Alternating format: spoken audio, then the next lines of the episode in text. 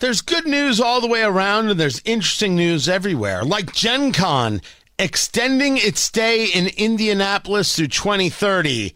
That is very good news. Tony Katz, good to be with you. Gerry Dick joins us from Inside Indiana Business dot com on Twitter at I I B.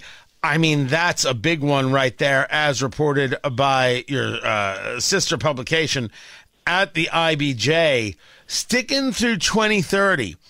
Um, yep. You know, it, it, it, there are two things about this that, that matter. I don't ask you for your commentary on the social, but rather a recognition of them. We have heard a lot politically about abortion legislation in Indiana.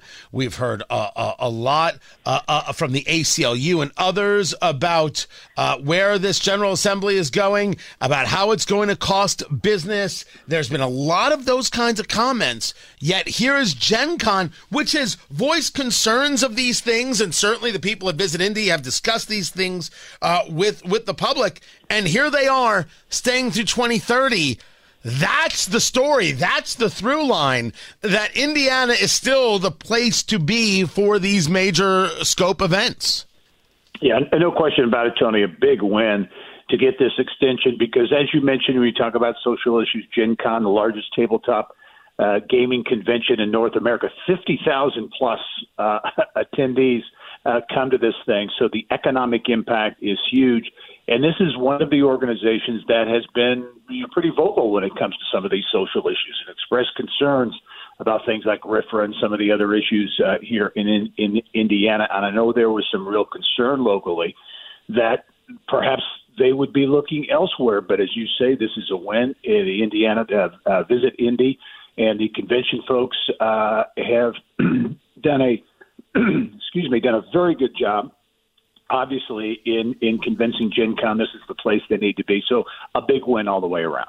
Yeah, and I, I would say it is. Uh, you know, one of the things that we, we, we look at as uh, I'm talking to Gerry Dick inside Indiana Business dot com is, of course, for Indianapolis, this hotel. And there's a couple of stories around uh, Indiana about uh, construction. But, of course, it's this hotel, the Signia Hotel, the Hilton, eight hundred rooms. Kite was supposed to be doing uh, this this construction, putting this together. They decided they couldn't get the money. The city decides on a six hundred fifty million dollars bond uh, issuance to, to cover the construction, maybe uh, some overages. Uh, the city should not be involved, in my view, in building uh, hotels. But it's groups like Gen Con that desperately want the hotel. Is that is does the city now get covered and say, see, this is why we have to build it? Or is there still from the business community in Indianapolis a real feeling that, hey, uh, Indianapolis, maybe this isn't what you know how to do, even if we could use the eight hundred more rooms plus the fifty thousand square feet of, of, uh, of uh, you know, floor space? Yeah, I, I think you're right. I think this is something that the, the, the Hogshead administration, the city, will point to to say, this is why we're getting involved in this, because uh, your point about, about government, about the city getting involved in, in private sector business is a, is, a, is a concern shared by a lot of people in the business community, especially uh, if you look at the, uh, the hotel and motel uh, sector, uh, if you will. Uh, a lot of concern there. On the flip side, the importance of that project moving forward, uh, the hotel, the additional hotel rooms, the connection and the expansion of the Indiana Convention Center, the continued expansion of the Convention Center, important for these big, these mega events. You know, Indianapolis, with one of the, uh, the several other expansions previously of the Convention Center, really came into the big leagues, if you will, in terms of competing for big-time events with big markets like Chicago and Miami and Vegas and some of these places. So to have that inventory, to have that, uh, you know, those types of things available, important for that to continue. So, uh, again, a two, two-edged sword, if you will, in terms of concern about the city getting involved. But then again, when you look at events like Gen Con extending for multiple years, uh, would seem to be something that would, would uh, support that government involvement. Maybe I'm the only one who thinks that, you know, the, the government involvement part is indeed the issue, but uh, I don't think I'm the only one. Talking to Gerry Dick inside Indiana Business dot com on Twitter at I I B. Let me move you through some of the other stories that are happening over at Inside Indiana Business dot com. And these have to do with Bloomington. Uh, so yep. you've got uh, an angel investor group that is uh, looking to grow big. You know, we've seen how we talk about uh, that kind of angel money, that seed money uh, here in Indianapolis and what Purdue is trying to do. Now uh, the, the story out of Bloomington, and it is almost juxtaposed with the idea of a project in Bloomington that would create six thousand units of diversified housing, because there seems to be an issue with available and affordable housing.